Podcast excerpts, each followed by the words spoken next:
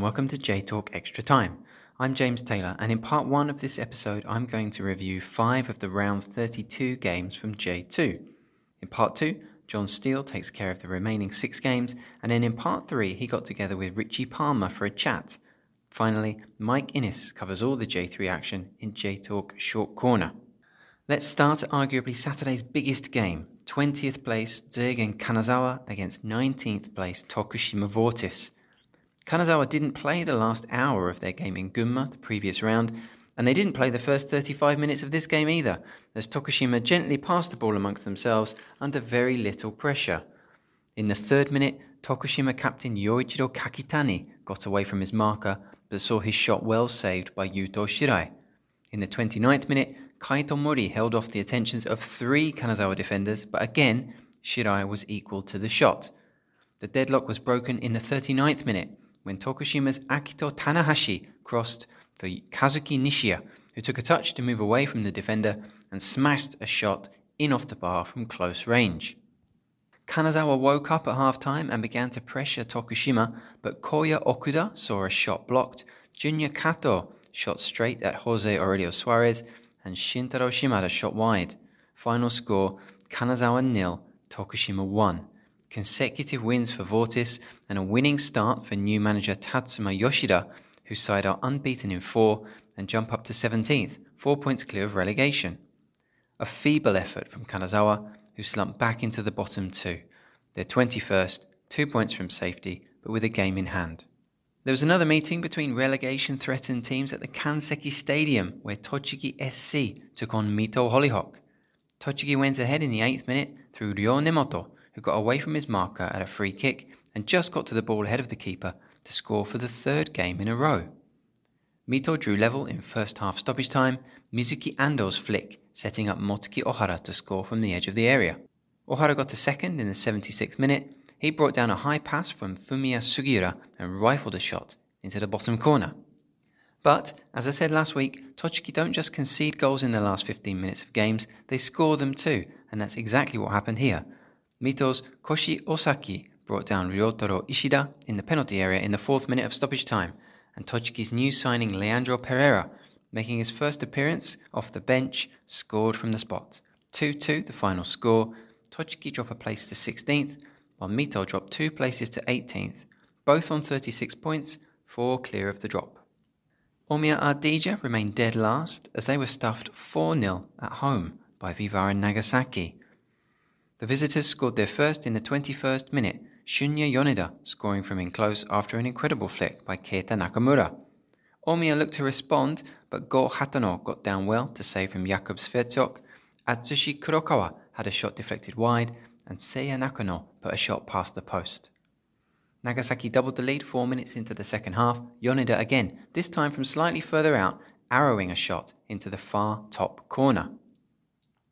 In the 51st minute, Juanma Delgado kicked his own foot and fell over, but the referee gave him a penalty anyway. He scored it for 3 0 and added another goal in the third minute of stoppage time, shooting under the keeper to finish a counter attack and move into second place on the all times top scorers list for Nagasaki.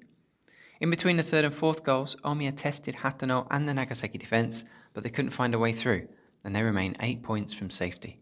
Nagasaki stay fifth. Also in action on Saturday were Tokyo Verdy, who welcomed Fagiano Okayama to the Ajinomoto Stadium. This one was goalless at halftime, but it was a goal rush in the second half. First, Thiago Alves converted a low cross in the 50th minute to put Okayama into the lead. Then, in the 73rd minute, strong work from Lukao created a chance for Stefan Mork to cross, and Haruka Motoyama headed in Okayama's second. Three minutes later, it was 3 0. Lukao running in one on one and hitting a tame shot at Matheus, but getting a second chance to roll the rebound into the empty net. Verdy had had plenty of chances up to that point, but it was only after they were three down that they managed to take any. In the 79th minute, a cross was flicked on at the near post and headed in by Yuta Arai. Then in the 91st minute, a corner was turned in by Keito Kawamura at the back post. The damage had already been done though, and it ended 3 2 to Okayama, who stay 10th, four points off the playoffs. Verdy are still fourth, four points behind the automatic promotion places.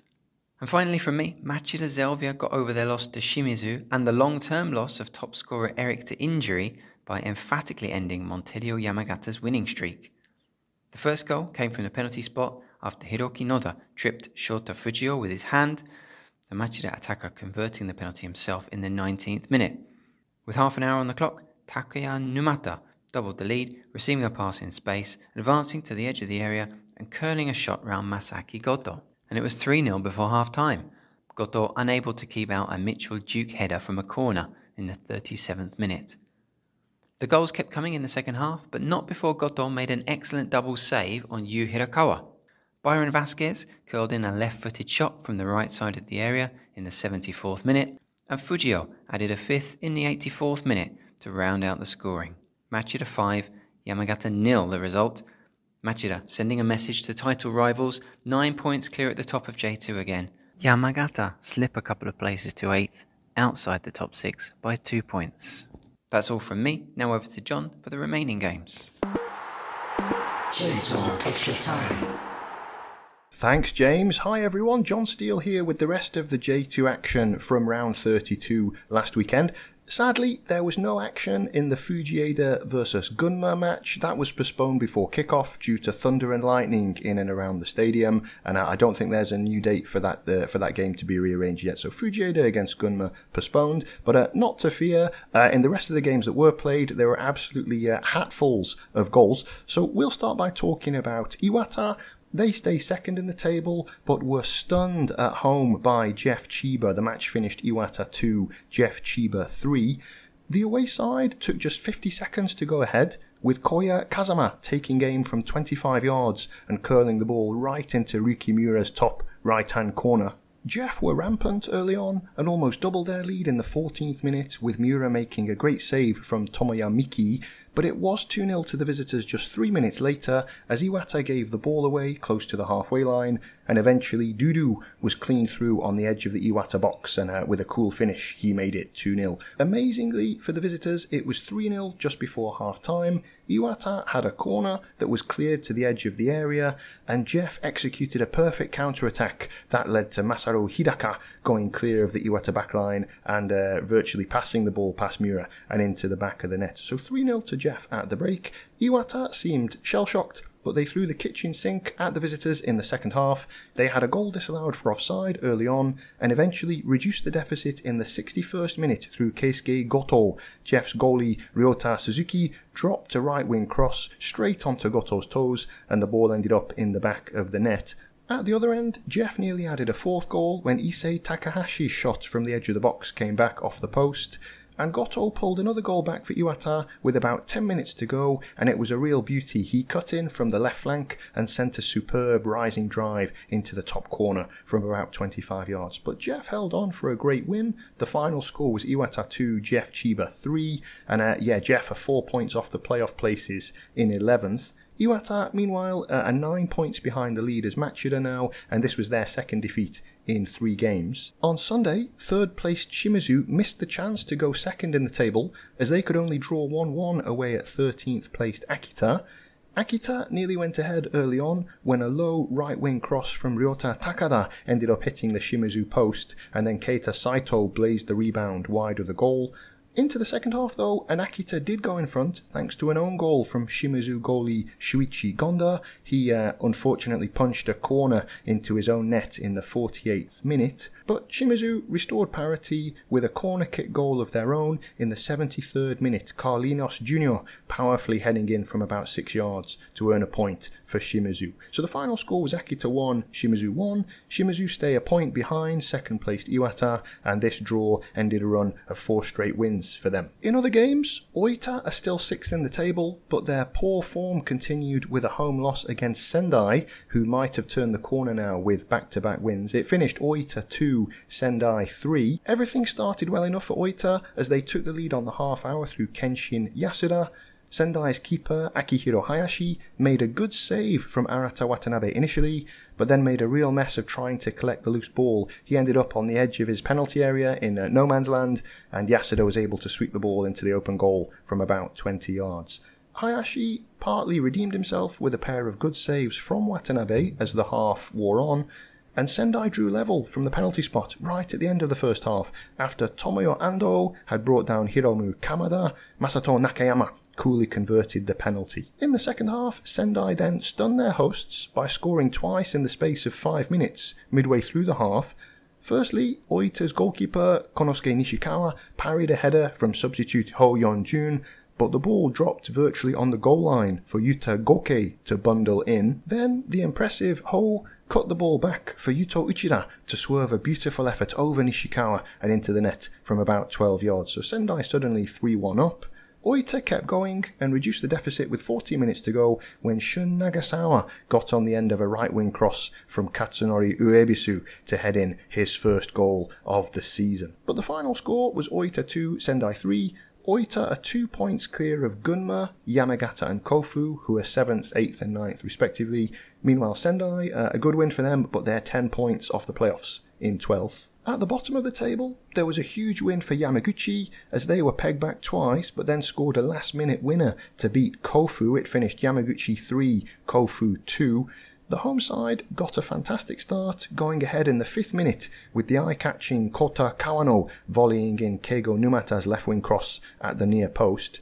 Kofu produced a well-worked equaliser on the half hour when Cristiano's deep free kick was headed down by Kazushi Mitsuhira for Ryotaro Nakamura to volley in from about six yards. Kawano then went close to restoring Yamaguchi's lead before half time, but fired wide, and things began to heat up nicely in the second half. First of all, Mitsuhira, who looked suspiciously offside, went clean through and teed up Cristiano as Kofu looked to go ahead, but the Brazilian veteran fired wide of the target. At the other end, Kawano had another chance from the edge of the box, but curled his effort just wide before the home side retook the lead in the 54th minute, and it wasn't a great moment for Kofu keeper Michael Wood. The Kiwi goalkeeper, making his debut for Kofu on loan from Kyoto, came off his line to collect a high ball, but he had to jump with Tsubasa Umeki and uh, spilled uh, the ball. It ran loose for Joji Ikegami to fire in, so suddenly it was Yamaguchi 2 Kofu won. Kofu did draw level again though, just 8 minutes later, Mitsuhira powering in a header from a Cristiano corner. The same pair of Kofu players nearly snatched all three points for the visitors just after that. Mitsuhira set up Cristiano yet again, but his shot this time was high and wide, and that set the stage for a vital Yamaguchi winner in the 90th minute with Taiyo Igarashi placing a beautiful shot into Wood's top left hand corner from the edge of the penalty area. So, uh, fantastic entertainment and a great result for Yamaguchi. It finished Yamaguchi 3, Kofu 2. A first win in 7 for Yamaguchi, which leaves them 3 points clear of the relegation zone in 19th. Uh, as mentioned already, Kofu are 2 points adrift of the playoff spots in 9th. Finally, from round 32, Iwaki's march away from the danger zone continued with a confident win at Kumamoto, who suddenly seemed to be in a spot of bother at the wrong end of the table. The final score here was Kumamoto 2, Iwaki 4. Iwaki made a dream start, going ahead in the ninth minute when a corner from Yuto Yamashita made it to the boot of defender Rei Ieizumi, who volleyed in from about 10 yards. It was nearly 2 0 shortly after that, after some fancy footwork from Ryo Arita, but his delicate chip came back off the Kumamoto crossbar. Kumamoto drew level midway through the first half thanks to an own goal. Shohei Aihara's low cross was deflected into his own net by Ryo Endo, and seven minutes after that, the home side took the lead. A lovely back heel from Takuya Shimamura freed Rei Hirakawa just inside the Iwaki penalty area, and he swept low under the goalkeeper Toru Takagiwa for 2 1. In the second half, uh, Iwaki had another chance that came back off the post, and they tied things up on the hour. Yamashita and Ieizumi combined at a corner again, and this time Ieizumi sent a thumping header past goalkeeper Ryuga Tashiro to make it 2 2. Seven minutes later, Iwaki were in front after some dozy defending from Takumi Sakai he didn't realise that Shu Yoshizawa was closing in on a loose ball inside the penalty area until it was too late, and then he had to stick out a leg and tripped Yoshizawa for a penalty. That was emphatically converted by the standout player on the day, Yamashita. Things got even better for Iwaki in the 72nd minute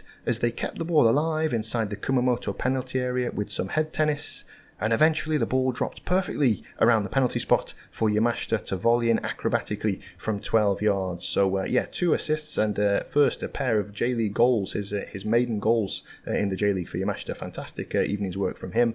And it finished Kumamoto 2, Iwaki 4. Superb win for Iwaki. They rise to 15th place, unbeaten in their last four.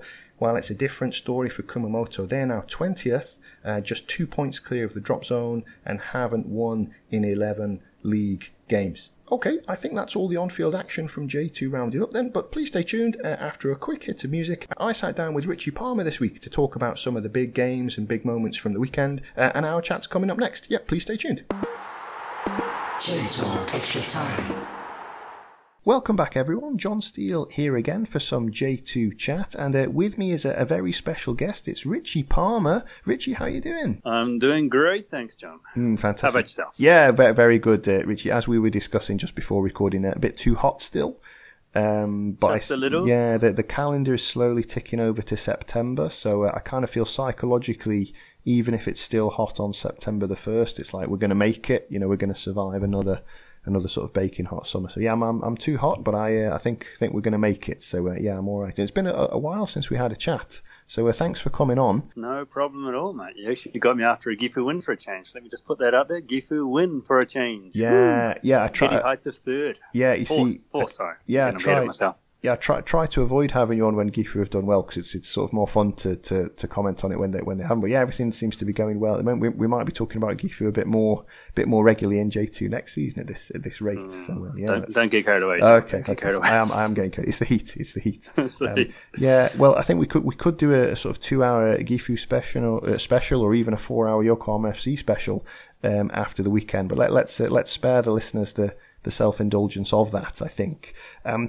but it was another thing we talked about just before recording, Rich, is that it was just a crazy weekend for goals.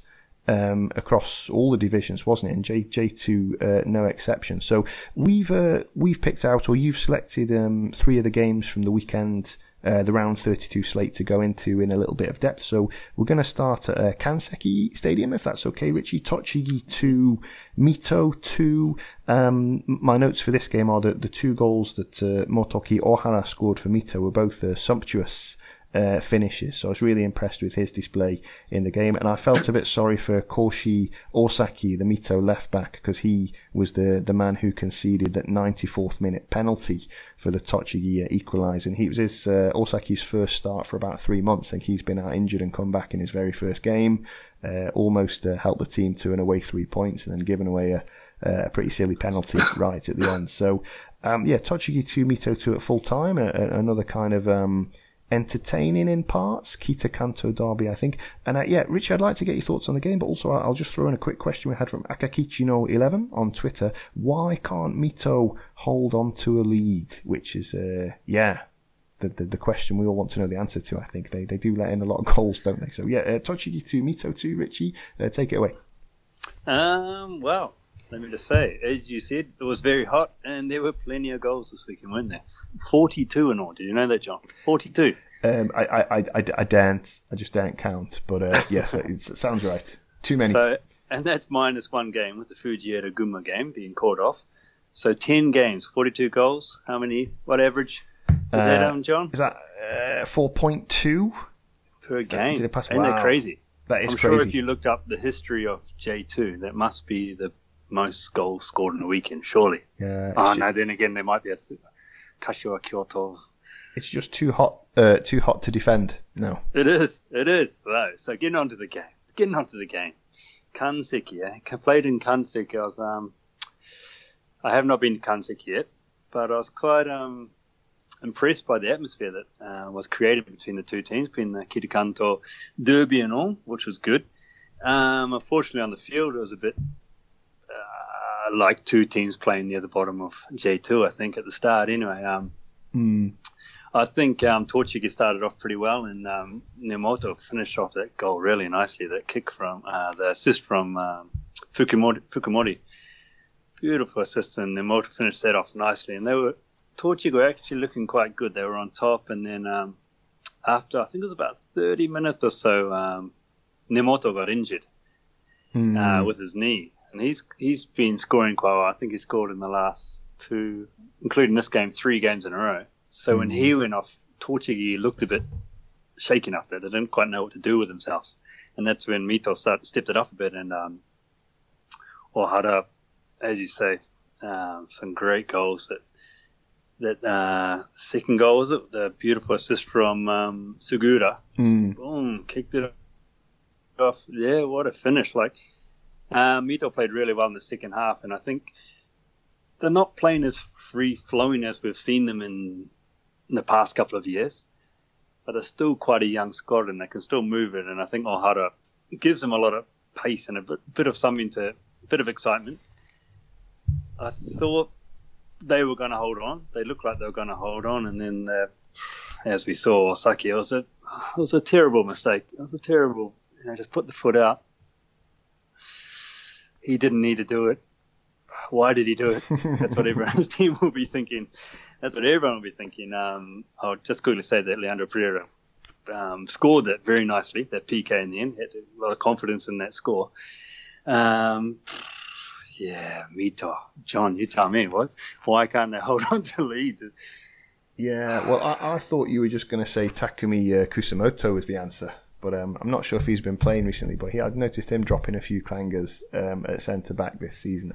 I think it's. Uh, yeah, they're they're the way they play. I mean, you, you, I think you're right that this season they've not been as expansive, uh, you know, bombing forward in the way that they have in, in previous years. It's been a bit more, um, by Mito standards, a bit more sedate. That'd be fair. I don't know in terms of the, the play style. I would say that, yes. Mm, yeah, but I think they just, yeah, they're just one of these teams where they just don't really convince defensively. I don't think, and No. you never feel um, get getting to the kind of the, the root of Akakichi no 11's uh, question is yes, you never really feel. I think even if um, even if Mito were three one up with like five minutes left, I'm not. Uh, you can't bank three points from from that situation. Like they they they can let in a lot of goals, and I'm not really sure whether it's a system problem or the personnel, or I think just that they're just so into the habit of doing it this year um, that Well, I it might think- be difficult to break with ten games to go. Yeah, I, I definitely agree with you. I think definitely comes down to a confidence problem now. If they'd won this one, this game, I think you know, oh, we can do it. Let's carry on. But this is what six draws in a row, I think, Mm. for them. So, as you say, once they get in the habit, they're young. It's a, young squad. Yes, you know, they've got yes. young players, and they're just. I don't think they've got enough of the cool heads, the experienced cool heads, just to calm them down Mm, mm. you know, tell them because they should have won. Then they're looking like, as I say, they were looking like they were going. to. Now it's just a simple mistake, and that's all it takes, right? One person, one mistake. Yeah, that's a good point. I think if you you're looking for sort of veterans and leaders, I can only really think of Mizuki Ando up front, uh, maybe Yuji Kimura uh, if he's still around, you know, knocking around in midfield. But yeah, short of leaders, I think uh, experience and and I don't know. I get the feeling. I know you, you said this game was not perhaps not as exciting as a two-two uh, scoreline suggested. You know, if you watch, I just watched the highlights, not not the whole thing. But do, do you get do you get the sense that Tochigi and Mito are both going to be okay relegation wise? Like you know, they they flirted quite heavily with the bottom two over the first thirty-two rounds at times. What what what, you, what is your what is your crystal ball saying about Tochigi and Mito's uh, survival chances, Rich? Um, I would say I could. I think the bottom three at the moment, Kumamoto, just with the player they're playing, Kanazawa Nomiya, are, you- are your favourites at the moment to go down. Um, and I'd say in the next group, probably Yamaguchi, Mito, Tochigi, maybe Fujieda, just depending how they go. Mm. Um, I think those are your other maybes. I think the other, uh, probably Sendai's got just enough to get out. Ak- Akita's enough. They've got a solid squad. Iwaki's on the way up. I think they won't have many problems. And um, Tokushima, prob they should get out, shouldn't they? But you know, you never know. But I think Torchiga, Mito, they don't have Torchiga. Actually, you know, they brought in um, Leandro Pereira and um, Ismaira up front, and it doesn't look like they really know how to use them yet. But those are two players that can do something and offer more than you know some of the. They offer a bit of X factor and a bit more than some of the squads below them. Mm. So that kind of thing could help them. I think of these two, Mito, as we say, just the lack of experience. Uh, I think they could be in trouble more than Tochigi, but they've been in this situation for 20 years, haven't they? Mm, You know, that's true. They've had true. two two seasons maybe where they've been looked up the top, kind of near the top, but otherwise they're usually mid mid or lower. Mm. Um, they've been there, they've done it. You know, I, I'm doubtful, but definitely could. I mean, what they're only six, four points out of the drop zone at the moment. So Mm. yeah, it's it's tight. It's tight. It's it's congested. No, I think I think I go along with your analysis. I think Mito, on the one hand, a run of you know five or six draws in a row, you could say, well, if they'd if they were all wins, they'd be fine. But I think you can go the other way and say, well, they could easily have lost four, five of those six, and then really Yeah. be in really be in trouble. So yeah, fair, no Exactly. fair points. Fair points. Well, Richy, t- they've managed still to get points. Yes, yes, no, that's right, that's right. No, I agree, I agree. And uh, yeah, Tochigi two, Mm. perhaps. Um, w- Richy, we're talking about the bottom of the table. I think you mentioned uh, Yamaguchi just briefly um, Mm-hmm. when we were talking about the, the, the situation, you know, the state of play at the bottom. So we well, let's talk about Yamaguchi a little bit more. Uh, Okay. At the weekend, um, it finished Yamaguchi three. Kofu 2, a lovely late winner from the substitute Taiyo Igarashi, a player that I've really enjoyed, uh, really caught my eye this year, so it's nice to see him uh, getting on the score sheet right at the end. Um, not the best debut for Kofu goalkeeper Michael Wood, I believe is a, a- a fellow fellow countryman of yours. Uh, Richy, is that right? Have I got that right? Yes, yes, yes, Yeah, okay, yeah. He uh, could have done a bit better on Yamaguchi's second goal, uh, I feel, which uh, was quite pivotal. Uh, pivotal, sorry. I thought it would have been interesting as well if just before that um, second Yamaguchi goal, Cristiano hit the post at the other end for Kofu. Uh, and I thought it would have been interesting if he'd scored that goal because he was uh, set up by Kazushi Mitsuhira, but Mitsuhira looked absolutely miles offside uh, when he received the ball. So I just wonder the, re- the referee might found himself uh, in a bit of trouble if, if Cristiano scored. But he ended up hitting the post, and uh, yeah, I, I was denied, um, y- you know, the sight of um, Juan Snyder's. Uh, yeah, blood, uh, blood bulging, veins bulging uh, on, the- on the touchline. So, yeah, what, are we thinking, Richy? Yamaguchi three, Kofu two. It's a good win for Yamaguchi, isn't it? Basically.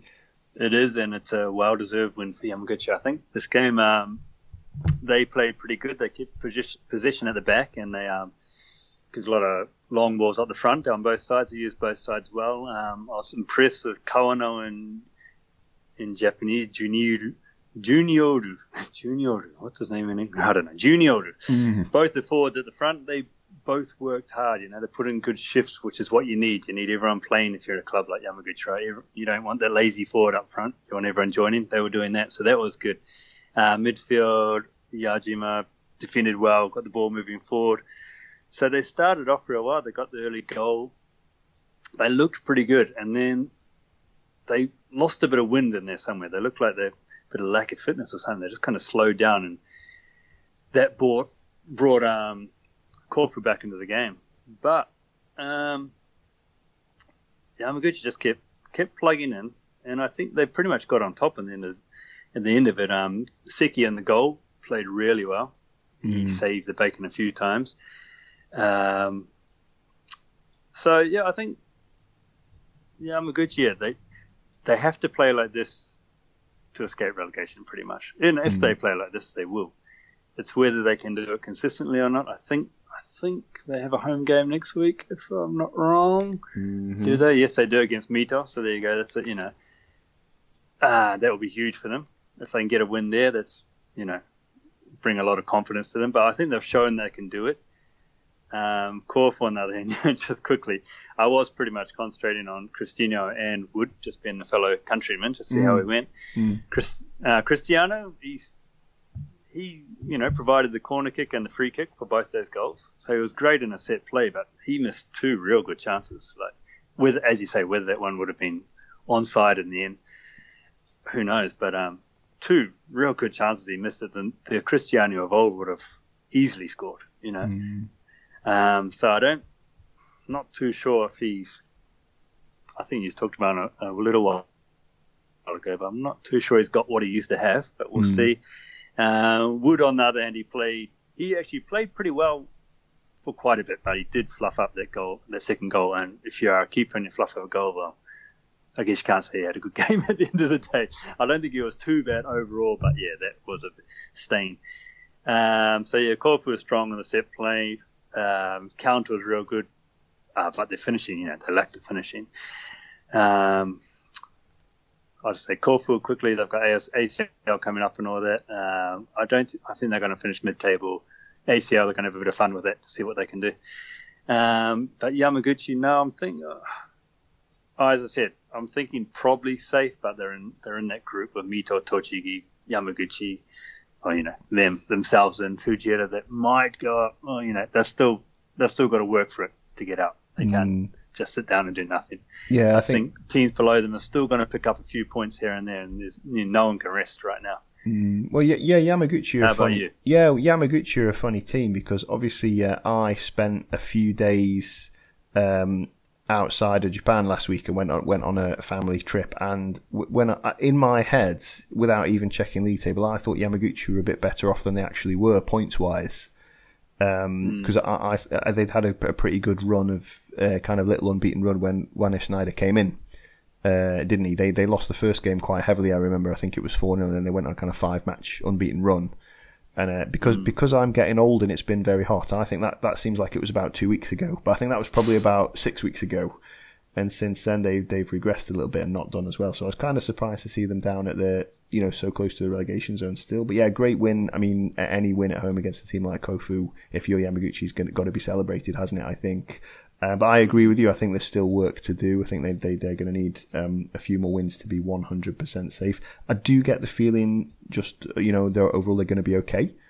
Uh, but I think it will be tight. I don't think they're going to be sort of climbing up. I mean, uh, we, we'll talk about a team in a minute that seems to be kind of just cruising away from the drop zone with no problems at all. I don't don't think Yamaguchi are in that category quite yet. And Kofu, yeah, I think you're right. I wondered if in this game they were perhaps just rotating a few players to try out what an ACL squad would look like.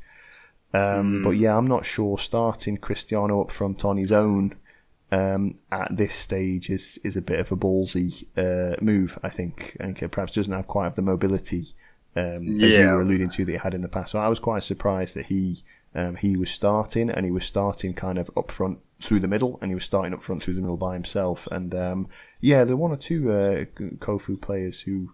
Um, yeah, they, they, you know, obviously Utaka is he's quality, but he's not the he's not the youngest player around. So they have kind of an uh, sort of interesting mix of, of, of youth and, and experience, I think. But perhaps they, I think next year after the ACL campaign, that squad is going to need quite a big refresh. I think. So um, yeah, it'd be interesting to see how, uh, how how things go for them. Um, Richy, the team I was alluding to a minute ago was Iwaki. So I'm going to bring you on to talk about them if that's all right. They were No problem. um, sort of more or less rampant is the only word really uh, away at Kumamoto. It finished Kumamoto 2, Iwaki 4. So Iwaki got four goals. They also managed to hit the woodwork twice. uh, In a very impressive attacking display from them, um, I think the third goal was a was a penalty. I my opinion was it was the correct decision. Um, I thought it was a, a, a good good call by the referee. Um, even if it wasn't a foul, it was it was dodgy defending, dozy defending. So I don't think the defender can really complain. Um, he's, he's kind of pl- played himself into trouble really. Um, on the evidence I saw from the highlights here, it's Iwaki are going to survive no problems. But um, again, talking about being away from Japan and not checking the league table for a week, Kumamoto suddenly uh, twentieth, and they're only two points outside the relegation. What's what's happened there? Wow, you probably have to get in contact with Gary Owen to get a very detailed con- uh, explanation of what's going on there. I think um, basically they lost, um, you know, Ishikawa. What was that three months ago? Mm, Who was on, you know, um, I think top of the goal scoring table at that stage, maybe close Mm. anyway. And then pretty much since then they haven't really found a way to get other people involved, get other forwards involved. Or um, I think that's your basic problem. But um, basically in this game, um, you know, Roasso struggled with Iwaki's defense right from the start, um, as you saw, and um, once they finally did catch up, um, you know, they added in some fresh players, and they had four players in after, you know, in the second half, 22nd minute. And I can't help but think that maybe Oki was thinking, well, we've got this Empress Cup game on Wednesday. Let's get these guys off, give them a bit of rest because, you know, I've got these guys, you know. And I think, I'm thinking in this game, possibly that had a lot to do with it, the game coming up on Wednesday, the juggling act of what to do. Um, so I'm not sure, but um, Iwaki is just too fit, I think, and that's. Um, We had Oki and Gifu, as, as you know, uh, many years ago, but um, he's a very strict trainer, and in summer, it can really wear players down. We had some players get really worn down by him. mm, Um, I think you know last year they just had the magic and it worked and they had everyone right, so it was all right. But maybe this year everything's got to them. It's just too hot. Too, and then you're playing against Iwaki, who have their state of the art training facilities sponsored by Under Armour. They've got a real good training regime, and you know, of course, they started off slow this year, but you've seen what are they? They've only lost one game in the last 12 games, mm. and that was to Iwata. So you know, that's you know, no shame in that. Um, I think they are a very fit team. You saw it during this game. They're very fit. They're very balanced. Physically, they're very they're doing very well. And I think that really has paid off in summer, where all the other teams are starting to wilt a bit. You know, mm. they're, they're, struggling with the heat, whereas a team like that is trained so well, and they live in a cooler area too of Japan. So it just means going back to your training, you can get more out of your training than if you're in a Gifu or you know any hot area, which is pretty much anywhere lower than Iwaki. Mm. You know, you just don't get the training in as as much as you'd like. Um, mm. So pretty much, you know, Roasso, what they conceded all their all their goals were conceded by set play, weren't they? That's Even right. Only the well, the corner kick was just they fluffed around, didn't get didn't get rid of the ball. You know that was that was shocking itself. Uh, the the penalty, as you were saying, oh, that was a that was a PK, and it was very this is very lazy by Sakai. He, you know, he, the ball bobbed on and he kind of looked, oh, I should I should go for that one. It was very you know, half-hearted about it. Oh, I should better get it, and then oh, just this yeah, yeah, you wouldn't be happy being a supporter no. seeing that kind of thing. Um, disastrous, yeah. But mm. Kobe, yeah. So what? They haven't won in. Ah, sorry, Kobe.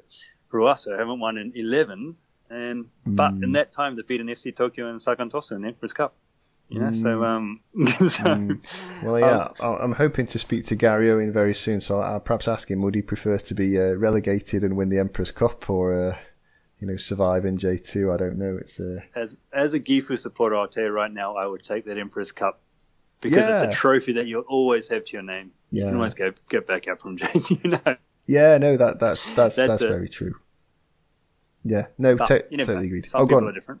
Yeah, yeah, yeah. Well, it's uh, it's one of those things, isn't it? I mean, you know, it's not a big league like the Premier League where everyone wants to finish fourth and get into the Champions League. It's uh, yeah, winning an actual trophy is uh, is huge, and we saw that for Kofu last year, didn't we, with the Emperor's Cup? Mm, so uh, exactly. yeah, yeah, yeah, uh, yeah. Kumamoto in the ACL. Yeah, you heard it heard it here first. But um, yeah, I think I think you, you made a good point. I Takeshi Oki's obviously forgotten more about football than I will ever know, but I think anyone who looks closely at Kumamoto will see that they look short of being a top six team now uh, this season. I think maybe if they had uh, Ichikawa had stayed fit, was available, um, that might have made a difference. There are some really good technical players in the team. Rei Hirakawa is a great player um, in the midfield, and I really like uh, Shimamura. I mentioned seem to mention him every time mm-hmm. we talk about Kumamoto. He's just a really busy, quick-footed, kind of annoying player to play against in, in the nicest possible way. So I think they're, they're, definitely too good to be twentieth, you know, squad-wise. The goalkeeper as well is really good, isn't he?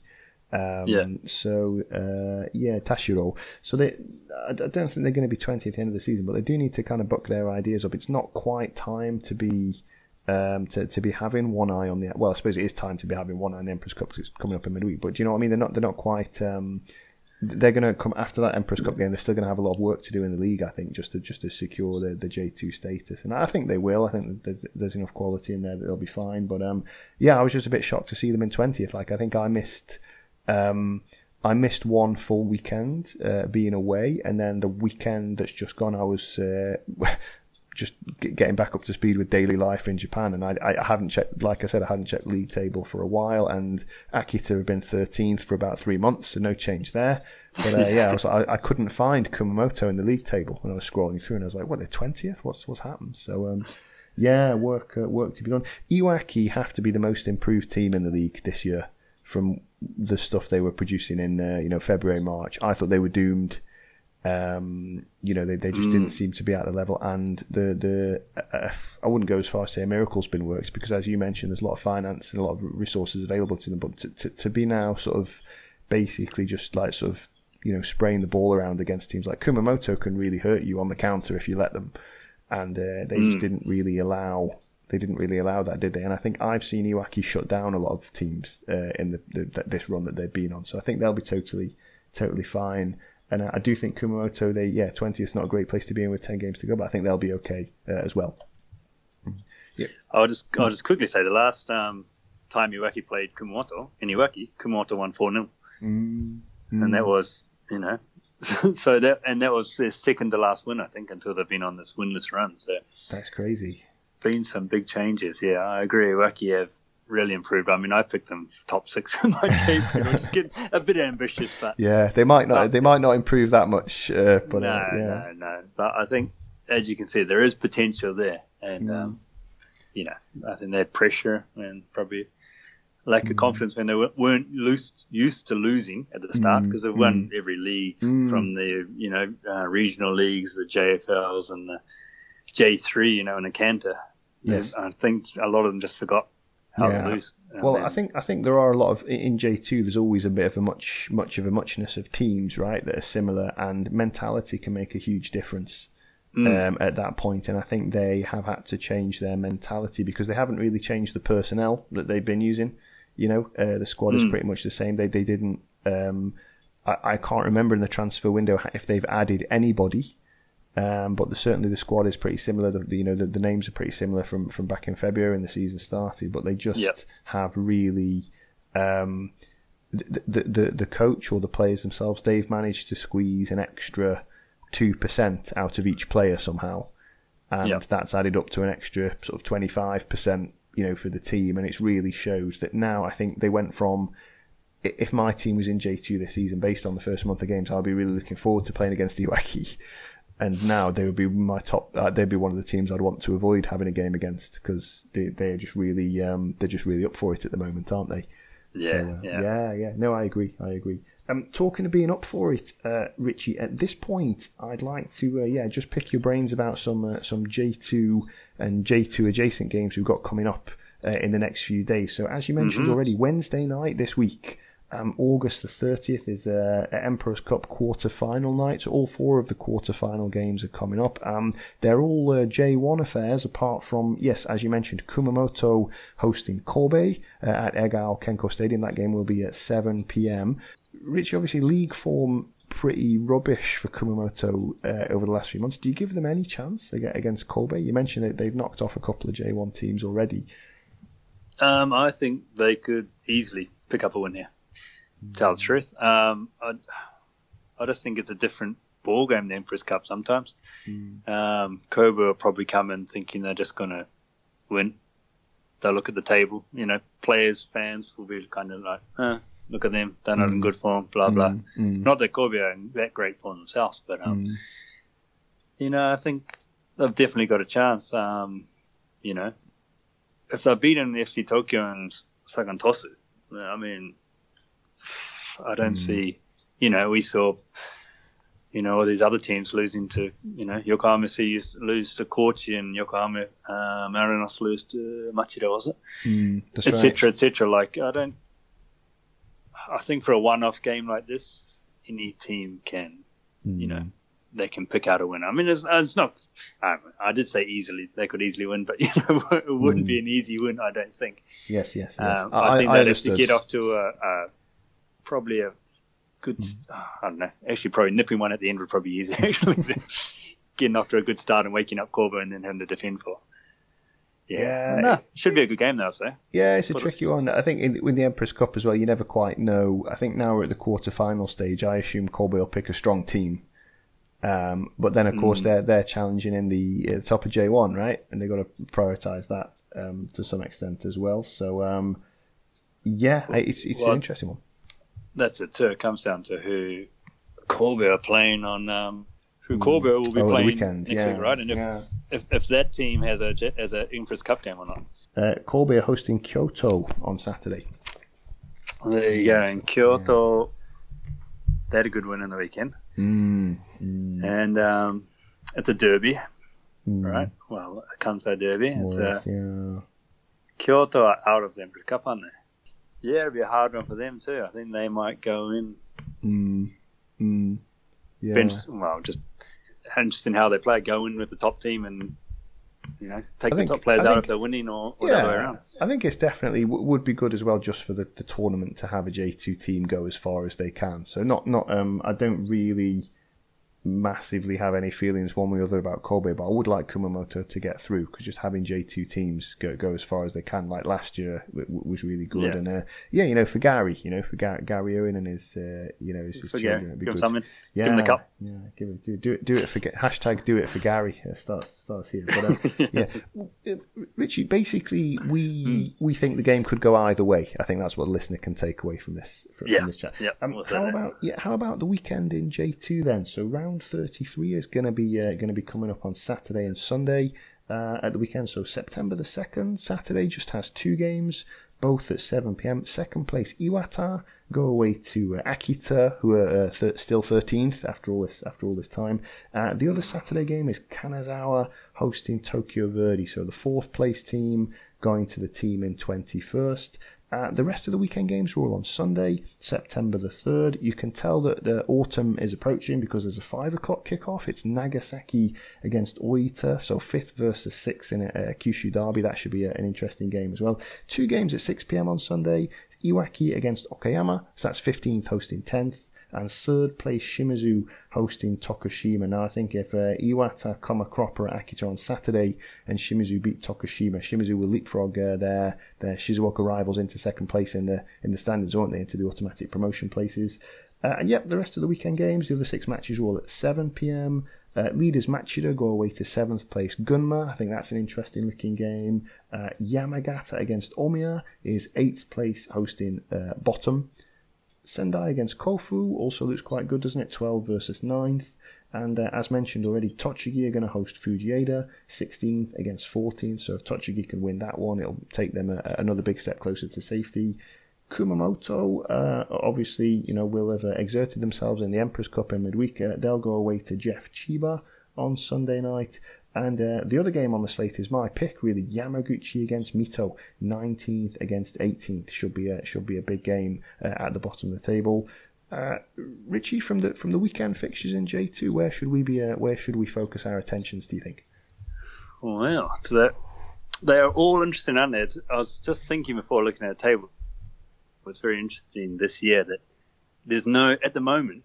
Every team is either playing for promotion or to avoid relegation, right? Every team. Like there's Mm. a, a nice split, I think, from Chiba, Jeff, you know, Jeff upwards. They're all going for promotion. Realistically, still have a chance. Nightmare, nightmare for podcasters, Richy. When when it's like this.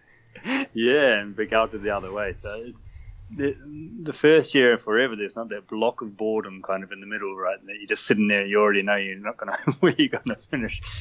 But um, I will say, um, if I'm looking on Saturday, as again, both look good games, both playing for something.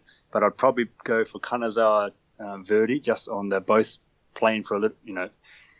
Uh, Kanazawa's in the relegation zone, aren't they? And Verdy's haven't you know they've been slipping up a bit lately, but they're still hanging in there in that top six. So that's uh, if they want to get anywhere near that automatic, they have to start winning now, and they'll have to win this game, wouldn't they? You'd, Mm. you'd think they'd have to win this game. Mm. Whereas Kanazawa at the same time, they've got to start winning or get something to get moving out, or else the teams Mm. around them could win and they're stuck down the bottom. Sure.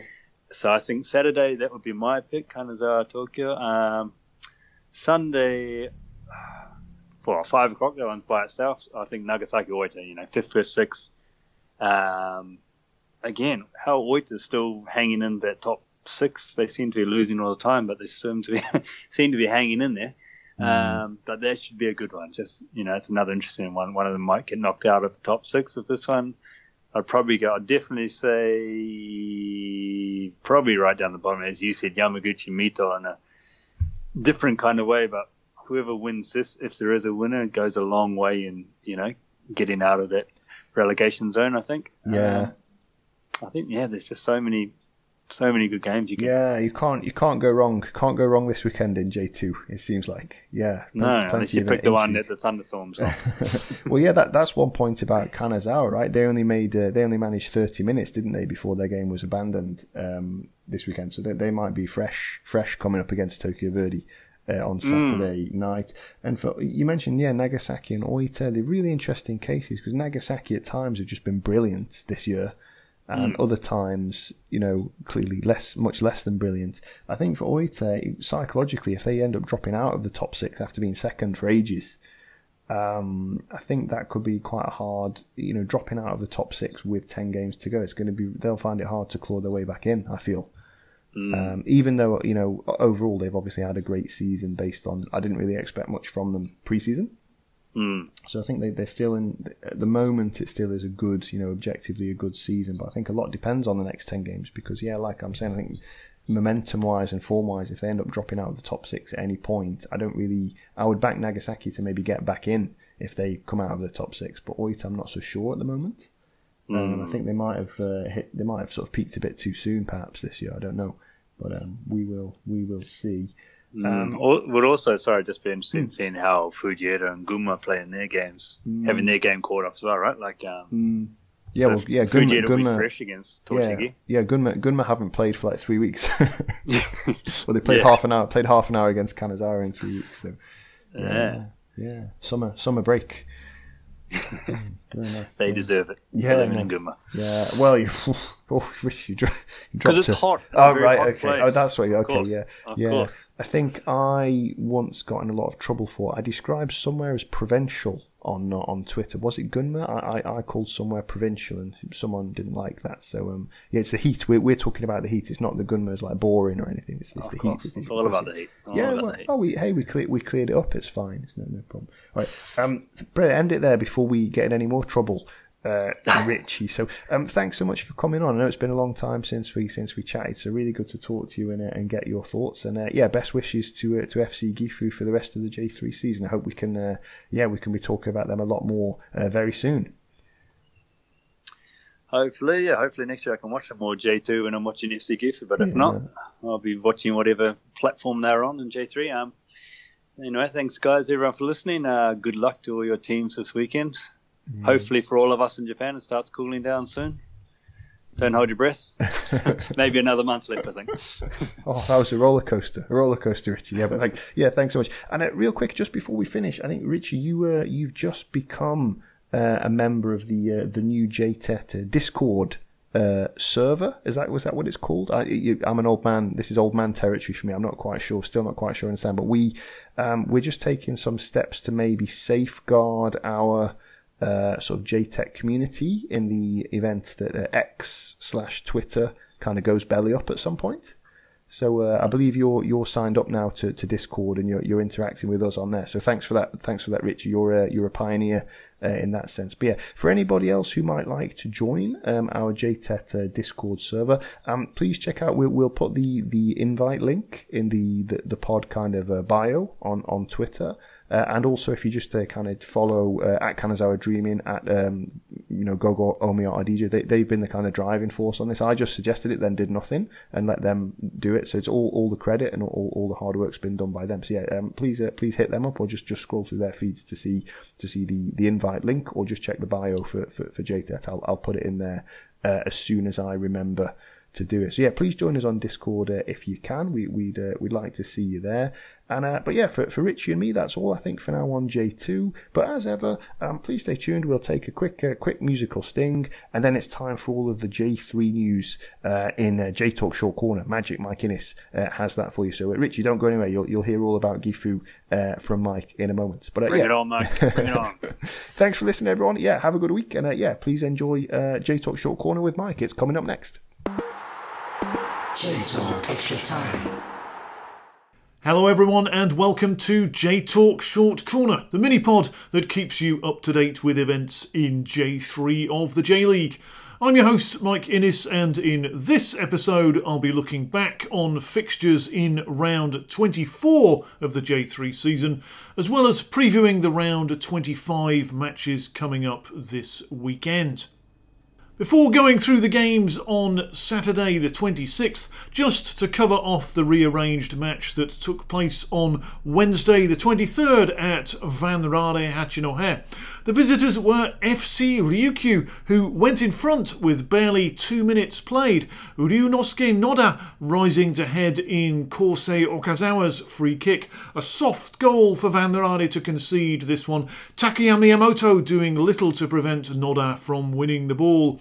It was almost 2 0 just after the hour, Haruto Shirai hitting the post after a defence splitting pass by Katsuya Nakano. And with the home side offering little, Ryukyu did manage a second goal early in the second half. A corner from Okazawa reaching Shirai, whose cross shot struck Noda and trickled over the line. Vanraure's route back into the game commenced in the 63rd minute. Aoi Sato slipping a pass towards Naoya Senoo. Visiting defender Yuri Mori tried to shepherd the ball out for a goal kick, but was out muscled by Senoo, who crashed his shot into the roof of the net. Ryukyu hit the woodwork for a second time via a 25 yard shot from Nakano, and the hosts' equaliser duly arrived in the second minute of injury time. Shintaro Kato getting his head to a loose ball on the edge of the area to set up Teppei Chikaishi for a sweetly struck volley that arced over Danny Carvajal and in. Final score Hachinohe 2, Ryukyu 2, and this week's episode is dedicated to the five Ryukyu fans who travelled 1300 miles in midweek to stand behind the goal and support their team.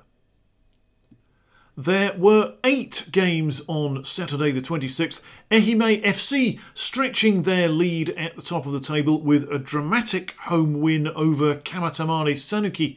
Ehime fell behind in this one in only the fifth minute. Sanuki's Iki Kawasaki floating in a ball to the far post, where Kaima Akahoshi found space in a crowded penalty area to head past Shugo Tsuji.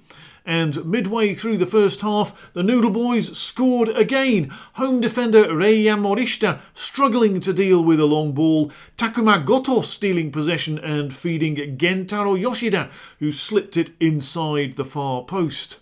Ehime needed a lifeline back into the match and they got it in the 34th minute. Shunsuke Motegi clipping in a superb pass for Riki Matsuda to run onto and poke it beyond an immobile Yusuke Imamura. Sanuki had Imamura to thank for keeping them in front at half time, though, diving full length to keep out Motegi's well struck free kick. And it was the visitors who looked more dangerous early in the second period, Goto and Yoshida both forcing saves out of Tsuji. The Mighty Mikans nevertheless pulled level with 15 minutes left, a well worked corner routine leading to veteran Takanori Mayano setting up Matsuda for a fine finish from 15 yards. Mayano was also involved in the winner, receiving it from Motegi and laying the ball off for rookie Shunsuke Tanimoto to find the top left hand corner with a 30 yard screamer. What a way to complete a comeback! Final score Ehime 3, Sanuki 2. It's 11 without defeat now for Ehime. They keep managing these narrow wins and it's keeping them top of the table. Kamatamare will consider themselves unlucky, but although they remain 16th, they continue to improve. Kataller Toyama have been Ehime's nearest challengers in recent weeks, but they suffered only a second home defeat of the season in their match against Iwate Grulla Morioka. Masashi Wada was Iwate's hero, putting them ahead in torrential conditions on 15 minutes. His run to the near post completely untracked, enabling Wada to beat Tomoki Tagawa from close range. He added a second nine minutes after the break, smashing home with his right foot after Tsuyoshi Miyaichi had headed down a Lee Yong Jik's high ball. Kataller's best chance of getting back into the match didn't come until the 85th minute when Tsubasa Yoshihira narrowly missed getting on the end of Tatsuhiko Noguchi's low ball across the face of goal. Final score Toyama nil Iwate 2, one of Kataller's poorest performances for a while, but they stay second. Grulla have a decent away record and were rarely in danger here. They climb to 11th.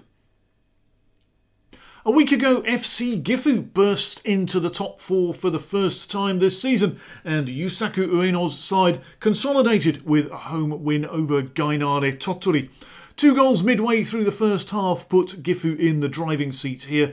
First, Ryo Kubota volleying in at the far post after Gainare's Sota Maruyama wasn't able to cut out Yosuke Kashiwagi's corner. Then, a classic own goal, a sensational diving header from Tottori centre back Ryoya Izumi as he tried to block a Charles Unduka cross. And 10 minutes into the second half, Unduka exploited a slip by another visiting defender, Junya Suzuki, to convert Kubota's low pass for 3 0. Gainare did pull a goal back in the 63rd minute, a snapshot from Keita Tanaka after Yuta Togashi's effort had been charged down by Ryoma Kita.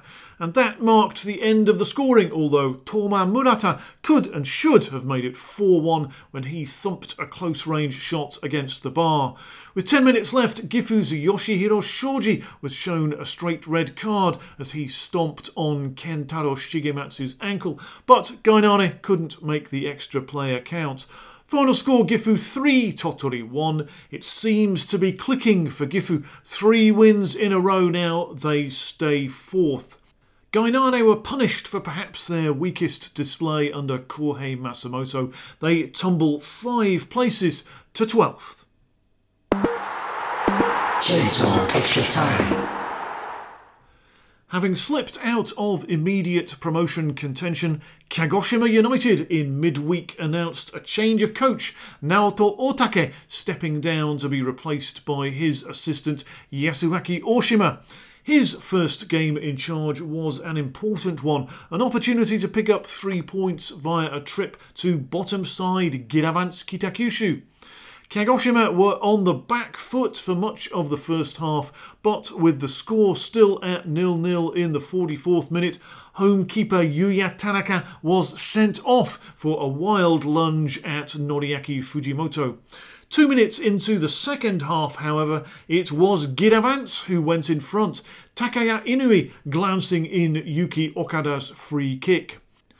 Fujimoto fired off target as Kagoshima pressed for a quick equaliser, and just before the hour, they pulled level. Yuji Kimura swinging in a free kick, home defender Mikel Agu heading it away, Hiroya Nodake hammering in the half volley for his first J League goal. And the visitors almost snatched a win in injury time. Substitute Masayoshi Endo curling in a shot. Substitute keeper Yuki Kato backpedaling to tip it brilliantly over the bar. Final score Kitakyushu 1, Kagoshima 1. The pressure mounting on Giravanz and their coach Kazuaki Tasaka. A point doesn't help them much when their closest relegation rivals are winning they stay bottom. A point not much use to Kagoshima either. It brings to an end their three game losing streak, but they drop to seventh. Moving back up the table go Nara Club, home winners over AC Nagano Parceiro in a game that turned out to be the last at Parceiro for Yuki Stealth, relieved of his duties on Sunday. Nara controlled the first half and eventually took the lead in the 40th minute through a neat team move. Ryota Kuwajima and Kensei Nakashima combining well to set up Hayato Asakawa for a close range finish, his 11th of the season. The deal was sealed with 15 minutes left Tatsuma Sakai fizzing in a 30 yard free kick that gave visiting keeper Kim Minho no chance. Final score Nara 2 Nagano nil. Julian Marin Basilo's team somewhat wasteful in front of goal, but they pick up their first win in four home matches to move sixth. More lamentable stuff from Parceiro. Stealth unable to build on the promise of the 2022 season, and he departs with the team down in 15th. Two teams headed in the right direction appear to be Fukushima United and SC Sagamihara, both of whom picked up excellent away wins to continue their recent improvement. For Sagamihara, that meant a first away victory of the season, and it came in some style at FC Ryukyu. The hosts were up against it from as early as the seventh minute when centre back Shoga Terasaka was caught in possession and pulled down Kosei Makiyama to be shown a straight red card. From then on, Ryukyu hunkered down and showed little attacking intent. Sagamihara eventually making the extra man count 30 seconds into the second half. Ryoji Yamashita floating in a high ball that Yuji Senuma headed in unchallenged by early sub Yusuke Muta. It was pretty much game over seven minutes later. Ko Watahiki easily finding space between Muta and Takayuki Fukumura to head home Sena Saito's corner.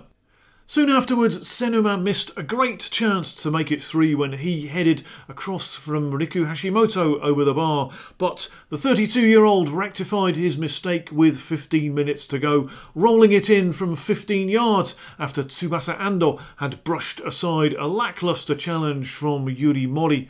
Ando himself got on the score sheet in stoppage time, a one man counter attack in which he picked up a loose ball 15 yards inside his own half, raced upfield, and slotted his shot inside the far post. Final score Ryukyu nil, Sagamihara 4. A second 4 0 loss in five matches for Tetsuhiro Kina's team, and this was pitiful, uncommitted stuff. They drop back to 17th. Sagamihara remain 19th but are quickly closing in on the teams above. The battle to avoid relegation is on.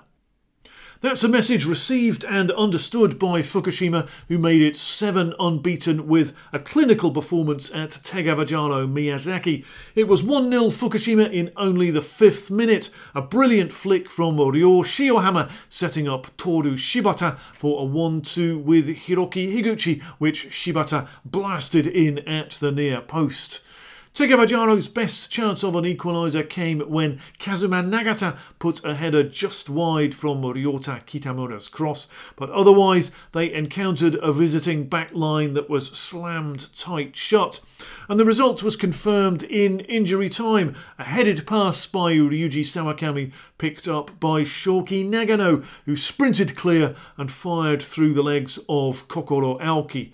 Final score Miyazaki nil, Fukushima 2. A subpar display from Tegevajaro, who couldn't come back from conceding early on, their 13th. The headline for Fukushima is they're now outside the bottom six in 14th. In fact, they're 10 points off the bottom and they're 10 points off the promotion spots. Extra Time. There was also a mid table fixture between Matsumoto Yamaga and FC Imabari. Naoto Kuro picked up his first point as Imabari coach, replacing in the starting lineup Marcus Vinicius with Toyofumi Sakano, recent signing from Tokyo Verdy. Sakano hit the post midway through the first half after Kodai Dohi had headed it back across the face of goal. Takatora Kondo also hit the woodwork for the visitors with a rising 20 yard drive. And with 20 minutes left, Imabari took the lead. Substitute Vinicius laying it off for Sakano, who evaded Masato Tokida and sneaked in a shot at the near post. Having offered little going forward, Yamaga snatched an equaliser with four minutes left. Yusuke Kikui's in swinging corner glanced against the post by Tokida, Kaiga Munakoshi side footing the rebound back over the line. Final score Matsumoto 1, Imabari 1. Yamaga remain in 10th with little sign they're going to be pushing for promotion anytime soon. Imabari are one point and two places above them in 8th. Two games then on Sunday the 27th, and Azul Claro Numazu missed a clear chance to go second in the table as they were beaten at home by FC Osaka. Azul Claro defender Terukazu Shinozaki had to go off injured in only the 14th minute, and seconds later, their distracted back line conceded the opening goal. No one tracking the run of Ryusei Saito, who made it to the far post to touch in Wu Sangho's free kick. The home side almost managed an equaliser in first half injury time. Substitute Yuya Tsukegi heading Kotaro Tokunaga's outswinging corner against the bar.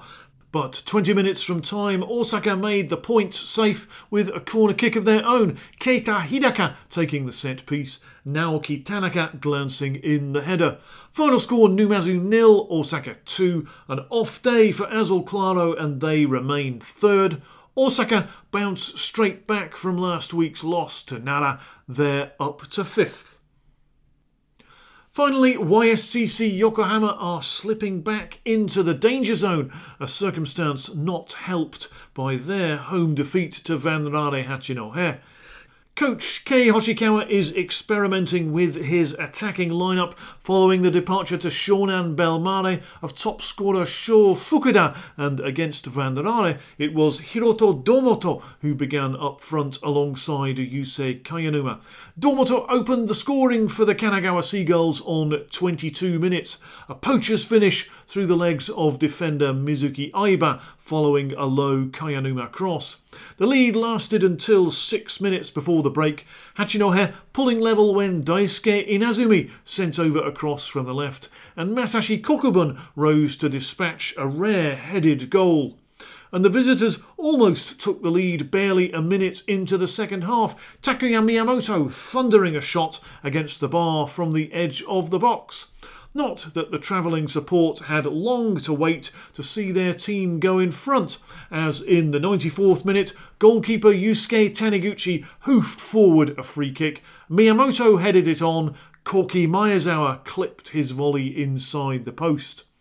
On 72 minutes, it was the home side's turn to draw level. Yutaro Yanagi firing in a low cross shot Taniguchi getting his hand to it, only for rookie Haruki Oshima to score off the underside of the bar.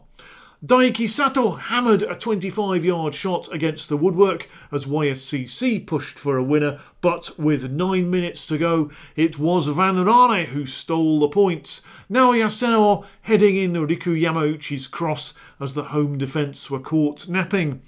Final score YSCC 2, Hachinohe 3. One win in the last 11 games for YSCC, and they're now down to 18th.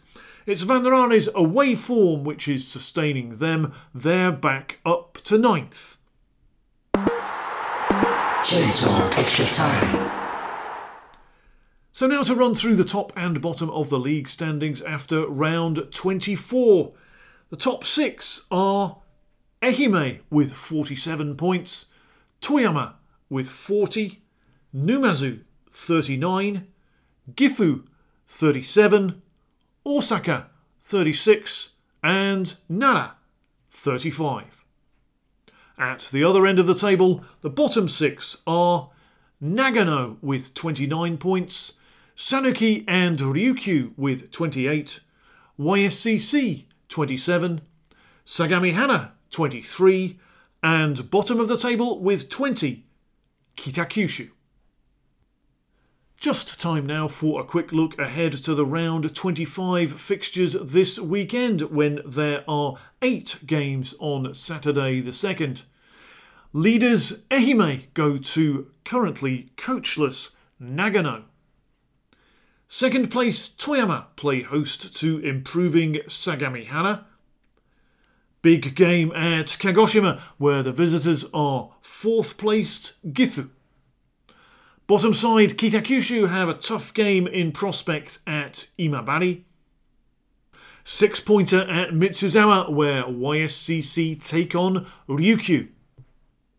Sanuki need points at Miyazaki. And in mid table, Hachinohe are at home to Tottori and Iwate stage a Tohoku derby against Fukushima. Two games then on Sunday the 3rd. Third against sixth, it's Numazu against Nara. And finally, Osaka are at home to Matsumoto.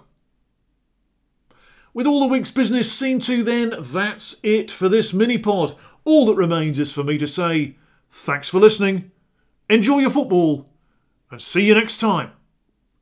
Bye for now.